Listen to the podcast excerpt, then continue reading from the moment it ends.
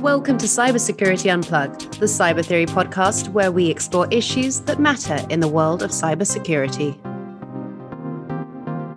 Good day, everyone. I'm Steve King, the managing director at Cyber Theory. Uh, today's episode is going to focus on identity access management and zero trust. Joining me today is Richard Bird, the chief customer information officer for Ping Identity. Richard's a well known identity centric security expert, a former CISO and CIO. In addition, Richard served as the global head of identity for JP Morgan Chase's consumer businesses.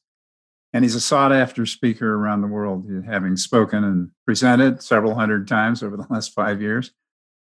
In addition, he's a Forbes Tech Council member and has appeared frequently in the Wall Street Journal, CNBC, Bloomberg, the Financial Times, Business Insider, and CNN on topics ranging from data protection regulations to cybersecurity enabled consumer protection. So, welcome, Richard. I'm glad you could join me today. Steve, thank you very much for having me. I truly appreciate it. Sure. So, let's talk about Ping a bit first. What is it exactly that the Chief Customer Information Officer does, and how, how does the Ping IAM solution differ from everybody else's?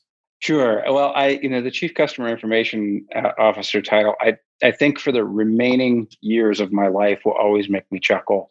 It's a great role. I, I'm a member of the operating team. I am a functional C officer. The position actually resulted as a result of building a, uh, a friendship with the CEO and founder of Ping, Andre Durand. He had seen me. I come out of the corporate sector uh, after 20 plus years being an operator. My view and observations on all things identity, all things data privacy tends to skew to the operator's seat, you know, what it's like to actually run it as opposed to the standards and the the details of how we get to there. You know, like like I said the other day to somebody, you know, I talk with customers all the time who their reality is they still haven't hygiene their Active Directory, and folks like us are out talking about digital identity. It's like, um, yeah, right. so you know, a lot of my role is customer facing. Obviously, you know, it's in the title.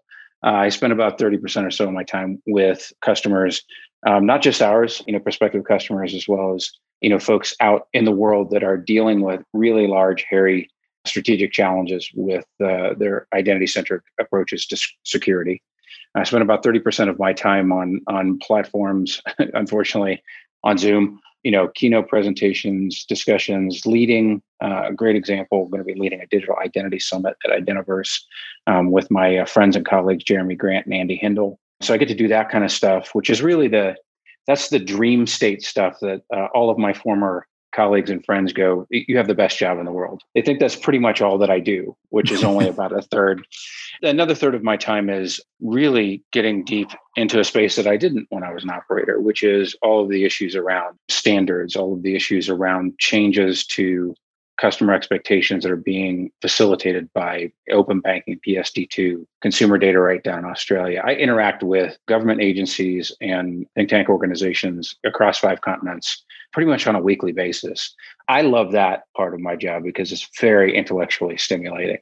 Um, and the other 10% of my job is, you know, doing what a what an executive officer needs to do, annual plans, you know, budgets, all that kind of stuff it's a very rewarding job, especially, you know, f- from my perspective, having dug ditches for a long time in my career, not just in information security, I've been a multi uh, security domain control domain uh, uh, CISO, but in uh, my uh, experiences in IT operations, I'm an old middle office, back office banking guy. And I take those operational perspectives from that part of my career and apply them to the information security space which I think we'll get into a little bit today as it relates to you know some things that I think are surfacing relative to identity centric security and zero trust. Ping is a fascinating company. I always tell people like the identity community is small.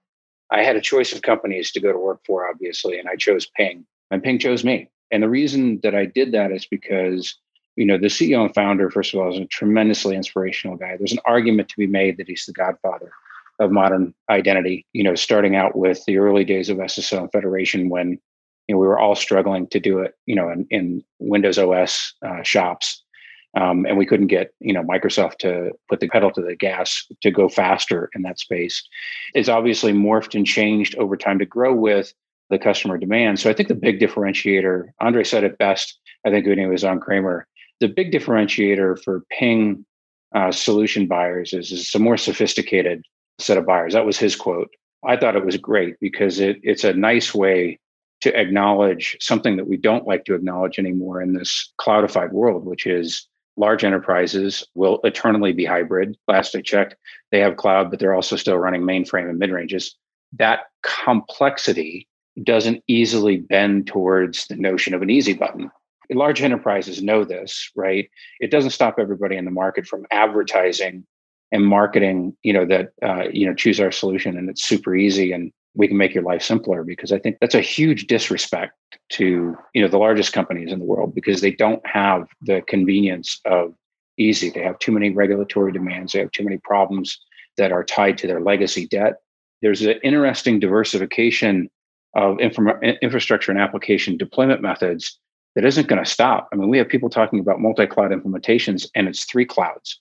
I anticipate in the next five years they're going to be talking about five or six right? And none of those cloud platforms actually play well together, um, which has huge implications for us in in identity centric security. You know, that's you know, Ping's differentiator certainly is its history and its its culture and its its longevity in the space. It's just cool to see, you know, the kind of high fives that you get from customers that say it never goes down you know we go to sleep at night knowing we're never going to have to worry about you know ping solutions. That kind of credibility is hard to come by in the market today and that's why i love it. I love this company a lot. Yeah sure you know and to have an insight like that from a guy like cramer who you know isn't part of the community and then you're you're crowded with folks on the sidelines carping about how um, big companies uh, contribute to the problem or it should be so easy to get from here to there. I don't understand what they're doing. Yeah. Yeah. You and i have discussed zero trust with regard to identity access. I think it's uh, fair to say that identity is the new perimeter. How deeply do the access controls in your mind need to go for applications and data? Yeah. Boy i'm going to tell you it's such an interesting question you know, you and I had shared. I mean, I, I think I remember seeing John Kindervag my first time in person, probably six years ago. And at the time, it was before the BeyondCorp uh, white paper had dropped, well before. And I, I remember listening to him and having been a CISO um, and having had responsibility for all of the different you know components of threat and vulnerability management and network security and everything, I was like, okay, this makes a lot of sense, right? But you know, as we kind of roll forward, there are some real operational problems that the zero trust framework has currently has. And this is what I think you and I were talking about. Like zero trust can't be it. And, and zero trust will have a, a demand against it to either evolve or simply go into the dustbin of the last set of efforts for a functioning framework, right? Uh, and you and I have been around the block a long time. We've seen a lot of different frameworks, right? As we look at you know the identity centric space specifically and, and extending controls into applications the one problem that never gets acknowledged is is that we're seeing a repeat of a pattern. So 20 years ago authentication was in the wild. Like every application you know negotiated developed and coded their own authentication layer and it was bad. yeah, um, right, right. And and what did we do? We you know we we as either either homegrown or through solutions uh, providers, uh, we moved down the path of, of SSO federation. We moved down the path of uh, aggregating you know accounts in a fashion that gave us better security. Probably more you know to the business point, it gave less friction for employees to get online and get their workday started. Yeah. And we did a great job, right? We moved everything. Well, not everything. we moved a lot of stuff into authentication as a service. And unfortunately, what we did, especially going back about a dozen years ago, is we said, look, we don't have time budget, you know, you know, resources within information security to handle the authorization layer. So application developers go forth and conquer. Put all the authorization logic into your applications. And here we are.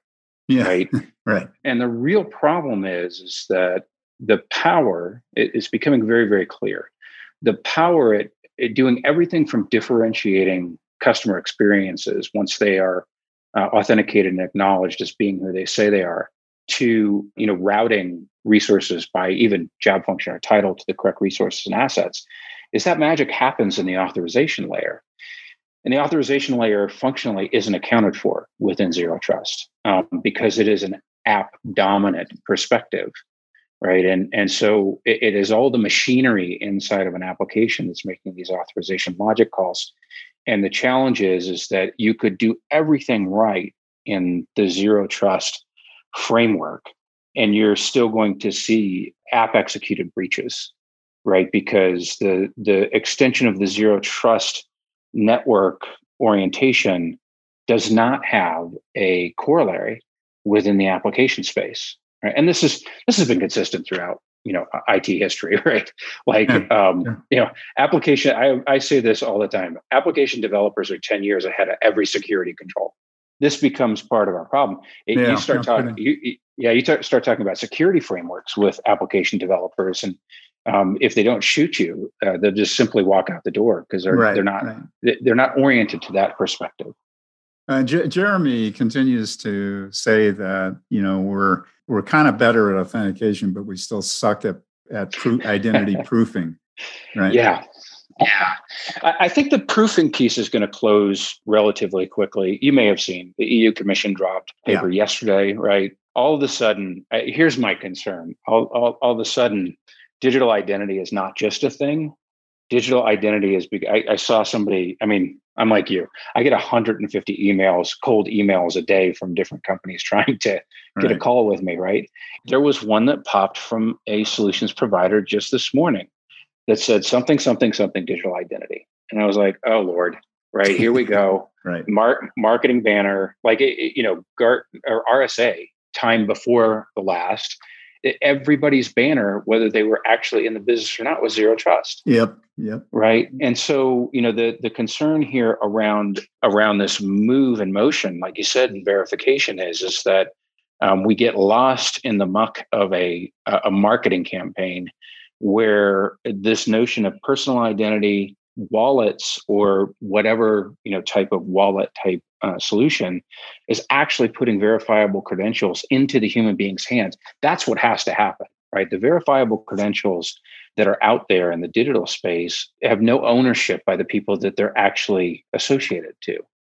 And it's the worst thing that we ever did. What's the old saying? Uh, the cleverest trick the devil ever pulled? You know we we built an entire digital universe and we completely forgot about empowering the people that are associated with using it. And in doing that, we've now found ourselves in, in this enormous hole, right, relative to uh, breaches, exploits, hacks, and then damages to individual human beings, right? I mean, the these damages are no longer within the realm of white collar crime. I mean, there there is destruction of property, people's livelihoods, you know, human emotions engaged in this, and and we built ourselves into this place. Yeah, no kidding. And uh, you know, we're going to see more and more of that, un- unfortunately, as uh, 5G rolls around and IoT continues to get spotlighted. So, and the nation state adversaries are having a lot of fun with that, apparently. From a multi factor authentication point of view, you know, it, it seems to me that we got, I know folks like community banks in Illinois who refuse to adopt even a a two-factor authentication approach because you know they, they they don't want to impose any more friction on the interactions between them and their customers. But I, until we get away from passwords it's going to be hard to get a zero trust strategy in place right? How, how much of a role is behavior analytics playing in in detecting identity fraud today I mean, it's one of those it depends type of, of responses, right? In the space of large enterprises and government organizations that uh, have you know more budget available than most countries' GDP, right? yeah. um, we do see a lot of higher tier development going on in the aggregation of single signals about the individual, right? So what we're seeing in the in, in this space of all of these different data points being pulled together is the emergence of of these very personally focused, not personalized, but personally focused risk engines. I'm constantly trying to remind folks that the amount of data that is collected you know within every hour about us from from this landscape of devices that we're surrounded with. Like literally i'm sitting here looking at my toyota pickup truck. My toyota pickup truck right now is clocking idle time right it knows when i'm using it and it knows when i'm not yeah and that is extremely powerful, right? Because I could actually, if you kind of extrapolate that, I could actually use that that signal um, associated with my pickup truck as part of an authentication scheme. Yeah. Right. I can use you know, telemetry. I can use you know, the gyroscope. I always tell people like, if I ever, you know, in these higher tiered types of solutions where we are measuring, you know, very, very minute details about user behavior. If I ever authenticate my phone with my left hand with a thumbprint, somebody call the police because I'm probably dead in a in a in a drainage ditch somewhere, and somebody has my phone. Because the the really interesting characteristic about human beings is, is that we are extremely ritual and habit bound. Mm-hmm. And in mm. fact, when you ask the question about you know being able to use the uh, user behaviors as uh, fraud discovery, the one thing that you find when you dig into uh, the actual results is is that you don't you don't find fraudsters using these user behavior elements because they're doing what they always do. In fact, fraudsters, bad actors, actually, you can find them because they're doing what they're not supposed to be doing, right? Or they're doing something out of band or they're doing something anomalous. And as we get more refined, now here's the tension, right? How much of this, and I've been having this conversation with Jeremy and a bunch of other colleagues in the space, like how much of this aggregation of this point data does it take to finally equal privacy issue? right? Is it five points? Is it yeah, eight points? Is it is it ten? And one of them is extremely, you know, vital. Like you know, my you know my fitness tracker is measuring. I still have a heartbeat. I don't I don't know the answer to those questions because I'm um, kind of back to your point. The space that we're working in today, where these types of things are being leveraged, is still relatively small, but growing rapidly, right? Because now, you know, with the catastrophic consequences to the financial system here in the U.S., unemployment benefits being ripped off, all this kind of stuff. You know, now it, it, everybody from the hill on down to, you know, it, the smallest companies are going. The smallest companies are going. I didn't get a, a, a, PPP loan because fraudsters took out six billion dollars worth of PPP loans. Yeah, right? exactly. And yeah. yeah, so the the real consequences are starting to hit. So we're starting to see a lot of acceleration around, you know, how do we do this differently? The challenge is it takes a a massive change in thinking. Anyone on the trail has always heard me say this. All it really takes, here's the easy button. All it really takes is is is putting a human being inside of the center of your information security architect, architecture mm-hmm. in, instead of a database. Yeah, there you go. That's all it takes. Yep. Yep. That's all it takes.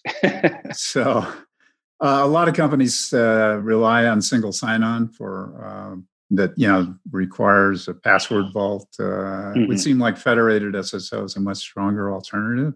Can you yeah. help our listeners understand a little bit about the difference and and how that works?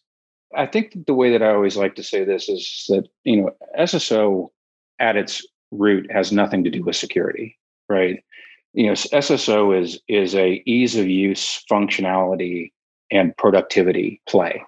And when we look at you know the notion of federated SSO, we begin to introduce the notions of a unified authentication layer. You know that we are applying a controls framework around kind of that bolus of assembled information in that underlying SSO call. And I think that I always find this really interesting because I am shocked today. Mentioned 2FA being a struggle for implementation still, let alone MFA.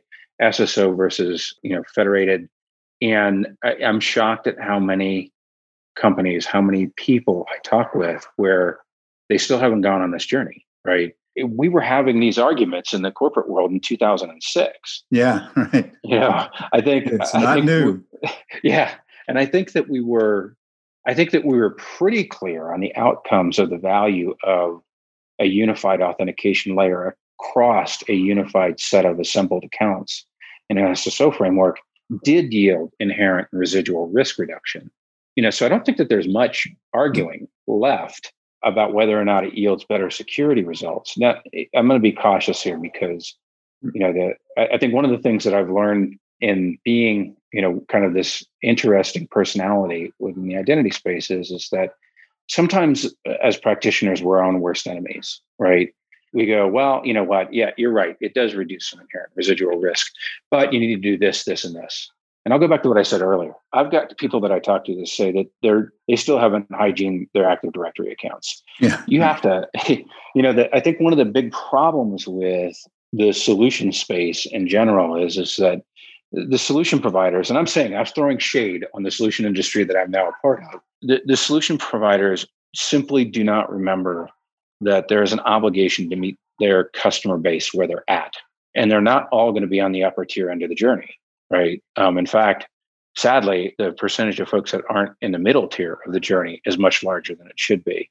Oh, it's and, huge. Huge. Yeah. yeah. So, you know, I think that the application of a unified authentication call against a group of sign ons, you know, gets you both that ease of use, but it improves your security posture. And I think that's the critical difference. Yeah, the data privacy folks have kind of gotten in the way uh, as well, right? I mean, we don't we sort of i don't know we drink this elixir and we run off down this path and then somebody says yeah but what about privacy? And then we all, we screech to a halt and say yeah yeah we've got to take care of that and then all of a sudden we're back to nowhere you know? From my humble view. I, I, would just like to mention on that I, so i'm always a pragmatist right? I look at outcomes. When i get in those conversations where somebody wants to whittle at the stick uh, on, on privacy issues my response is already is always like have you read the news lately? We suck. like, like we are doing this very, very badly universally. And if we're going to try and solve for this specific point problem that you would like to argue about, can we take into account where the re- real world really is? The, the, the losses, economic losses continue to escalate. The hockey stick is going the wrong direction. Privacy is absolutely vital and important. But if you're not getting security right to begin with, the lack of privacy is a moot point. Yeah, exactly. Right. That's right. Yeah. You're, you're on the board of the uh, Identity Defined Security Alliance, which I think promotes standards and best practices, or at least mm-hmm. attempts to, for securing yeah. our networks. A key objective uh, uh, in that, I, I think, is a drive toward zero trust. Can you tell us a little bit about how that organization promotes the principles and technologies yeah. that can be leveraged? Yeah, absolutely. I've been affiliated with IDSA for I'm trying to remember how long I've known Julie and, and since she took that. And I, I'm always proud of the fact that it, just like almost every other standards body related to identity, Ping was a founder for IDSA. And we saw a world where we could have a team of rivals come to the table for something other than the next uh, ISO response period, right? Yeah. or the next in next NIST reply. We're like, you know, there's there's a lot of problems that need to get answered relative to operationalization. You know, you start going over the latest ISO specs, you know, with a customer, they're going to gloss over right instantaneously. Yeah. Um, if you come in from an, a best practices standpoint and say, look, like we here's this great group of vendors, everybody from you know, Uniken to SailPoint to Okta to CyberArk, us, and and the experiences that we have, you know, seeing across this landscape of every type of implementation you can possibly see, like here is how this particular industry segment or this particular uh, when Den Jones was uh, still with us when he was at Adobe, like here is how Adobe did it, right? Mm-hmm. Those pieces of information coming from a group of, I mean, frankly, a group of competitors that have come together to say, if we don't fix these things, it doesn't matter if you buy our solution or not. Yeah, right. Right. Our solution will not fix your problems miraculously without you addressing. In, in the case of zero trust, right? If you don't have a planful strategy to execute on zero trust that's inclusive of, you know, taking you know, taking a stepwise process, right? I always tell people if you're still doing account and password, you can't get from here to there. you can't get from account to pass and password to zero trust. It will not happen, right? You know, so laying out um, maps, guides, frameworks that are operationally oriented and associated to again this reality we talked about at the top of the call, which is, you know, it is an app-driven world. But frankly, you know 5g drops and it'll be less of a network driven world than we'll ever have been in yeah, that's true that's true yeah, yeah, it'll be an app functionality driven world And and I know the other thing that you mentioned at the top, you know, this notion that identity is the perimeter. I think that when 5G drops, we are going to move into a world where everything from a identity standpoint is at the edge. Right? Everything will manifest with CPU and data in a yeah. handheld device and tons of transactions will actually be committed locally and that's going to change our entire thinking again on how to manage, you know, against a zero trust environment. Yeah, isn't that frightening? Oh, it's it's either frightening or it's career longevity. Um, yeah. I'll go with well, yeah, yeah. The career longevity is built in already. true, mm-hmm. very true. So, so final question here, Richard, and I'm conscious of the time here. Um, you, you you've got a background in education. You're also a member of the 82nd Airborne, mm-hmm. which is a little weird. And you were, I think it was eight years or something. Is that right? Yeah. Yeah. yeah. Uh, and so had, we're, you know, shameless plug here. We're about to launch a, you know, very serious strategic initiative that is going to provide the best online education and training experience for CISOs and cyber warriors. We create all, curate all of that coursework through a faculty advisory board of CISOs who teach at leading universities, many of whom you know give our listeners your take on what you learned from jumping out of airplanes and how you think we can we can close the supply and demand gap in cybersecurity. Well, I, you know, I think the first and foremost the the two lessons that I learned in my military career, and jumping out of airplanes will enforce them beyond belief. uh, that I think that I think are absolutely critical for companies to succeed. I firmly believe we need to stop being in the mindset that it's not a matter of, of, it, of if, it's a matter of when it, it's a losing mentality, right? We don't have a lot of fight in us against the bad guys, which is kind of critical in the military. You're absolutely right.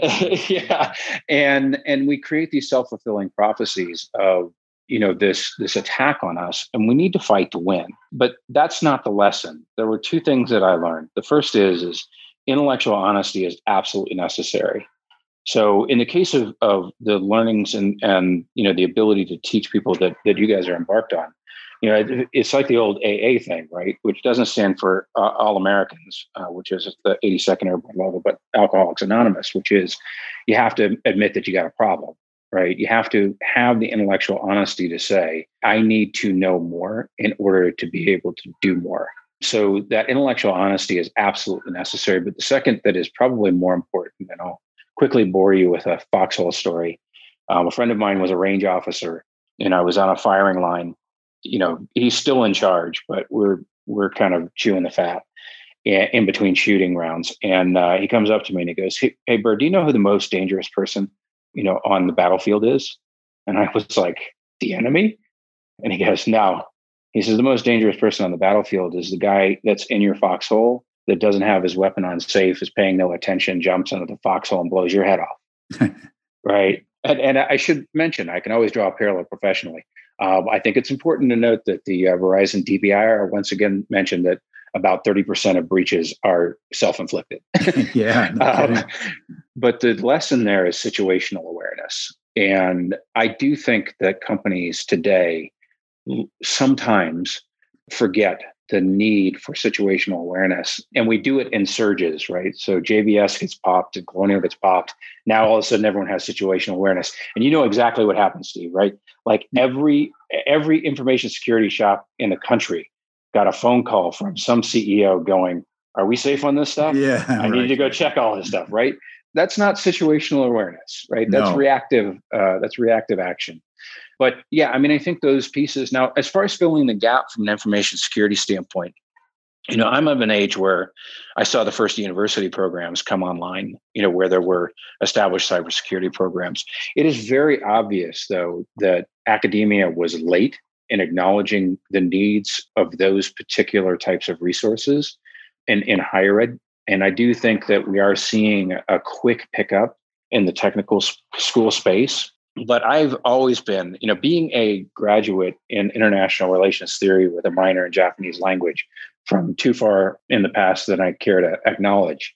I've always been a strong advocate for capability and potential. And we need, as a practitioner body, we need to start, start acknowledging that we already know the personality traits and characteristics, the work ethic traits and characteristics of great analysts, of you know great network engineers, security engineers.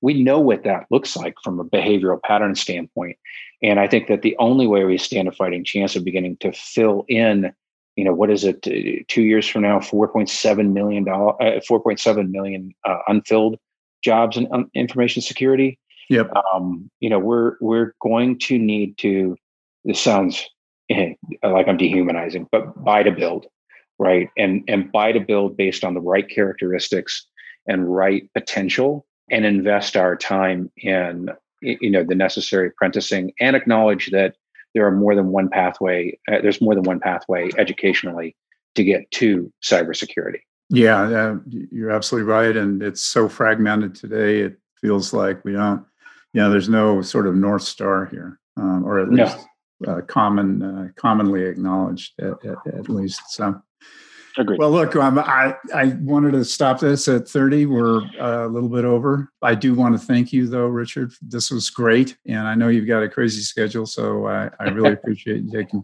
time to to join me here today. Well, thank you very much. I appreciate it. Let's do it again. Will do. All right. Thanks, Richard. And thank you to our listeners for joining us in another episode of Cyber Theories exploration into the complex world of cybersecurity, technology, and digital realities. Until next time, I'm your host, Steve King, signing out.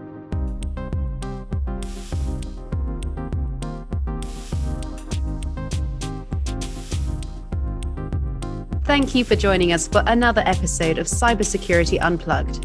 You can connect with us on LinkedIn or Facebook at Cyber Theory or send us an email at social at cybertheory.io.